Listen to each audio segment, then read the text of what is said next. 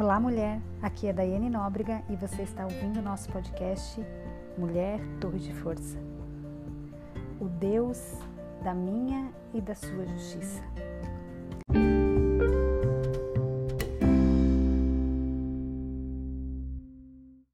Provérbios, capítulo 18, versículo 17. Quem fala primeiro no tribunal parece ter razão até que seu oponente comece a lhe fazer perguntas. Sempre que houver mais de uma pessoa em uma sala, em uma conversa, em uma mídia social, há potencial para um negócio chamado conflito. Sabe, querida, com demasiada frequência, as pessoas em ambos os lados da discussão batem o pé e se recusam a ouvir, porque acreditam veementemente que elas é que estão certas. Sabe, eu gosto de falar um, um, algo que mudou a minha vida tempos atrás e talvez faça sentido para você hoje, talvez seja tudo que você precisa ouvir hoje. Sabe o que, que é a coisa mais terrível do engano? É que ele é enganoso. Ele faz você e eu acreditarmos que nós estamos certas. Ele nos cega. O engano ele faz isso. Ele nos cega. Sabe quando estavam sob a escravidão egípcia, os filhos de Israel, eles viam conflitos sendo resolvidos na base da violência e da intimidação. Se você em algum momento da sua vida já leu a, o Velho Testamento, você vai perceber que, existia, que existiam muitos conflitos naquela época da Velha Aliança sabe? Sempre tinha muitas brigas, muitas, muitas discussões, era, era sempre, existia sempre muita intimidação, sempre muita opressão, muita violência, sabe? E depois, na, na, na nova fase né, de liberdade, eles precisavam de um modelo como, saudável de resolução de conflitos. Já na nova aliança, no Novo Testamento, você vai perceber que os conflitos, eles já eram bem menores do que se tinha no Velho Testamento. Sabe, eles haviam trocado a vida de escravidão na terra do Egito por uma vida sob a nuvem e a proteção da presença de Deus. Se você for, se você for ler a partir do, do, do versículo do livro de Êxodo, você vai perceber que existia uma nuvem que seguia eles. Aquilo era a presença de Deus. Sabe, isso significava passar do domínio dos ídolos de pedra e das imagens cegas para um Deus vivo, que é santo, amoroso, temível e justo. Esse Deus de fogo e amor não se parecia em nada com os deuses egípcios, que eram apaziguados com ofertas. O Santo de Israel deveria ser servido espírito e verdade. E a própria razão para o governo divino era a justiça, se você for ler o livro de Salmos, no capítulo 9, versículo 7, fala assim: O Senhor, porém, reina para sempre. Do seu trono ele executa o julgamento. Sabe, querida, quando nós somos tratadas injustamente, quem nunca aqui foi tratado injustamente? Me fala, criatura, tu nunca foste tratada injustamente. Eu já fui tratada injustamente, você já foi tratado injustamente, nós mesmas já tratamos injustamente.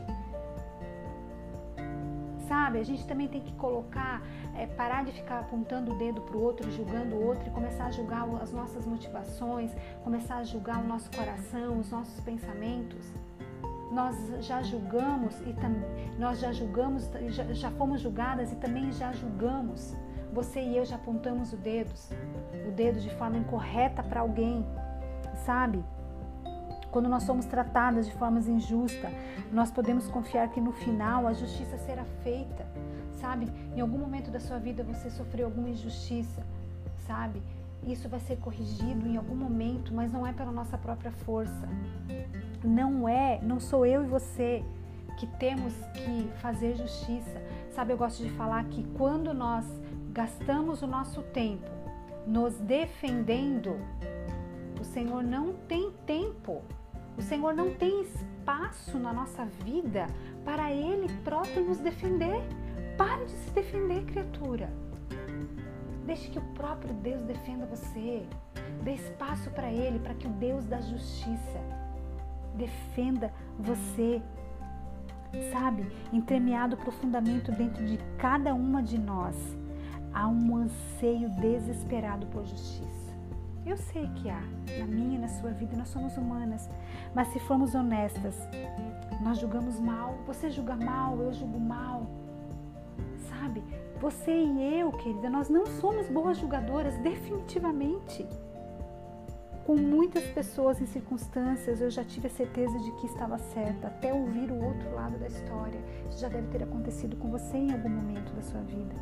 Sabe, esse é exatamente o momento da advertência, quando Paulo nos exorta, lá em 1 Coríntios 4, 5, quando ele fala assim: portanto, ei, portanto, não julguem ninguém antes do tempo, antes que o Senhor volte, pois ele trará à luz nossos segredos mais obscuros, ai, ai, ai, ai, ai, e revelará nossas intenções mais íntimas. Agora, o caldo entornou de vez, né? Então Deus dará a cada um a devida aprovação. E agora? E agora? O que nós fazemos com isso? Sabe? Nós podemos buscar a sabedoria do Senhor em nossos conflitos e ficar aliviadas que, em última instância, cabe a Ele, o nosso Deus da justiça, julgar e salvar e livrar você porque Ele nos dá livramento, querida.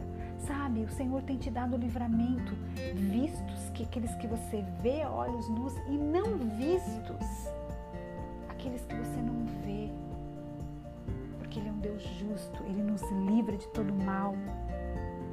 Sabe, andando, se você e eu andarmos sob a liderança dele, podemos responder em retidão e misericórdia.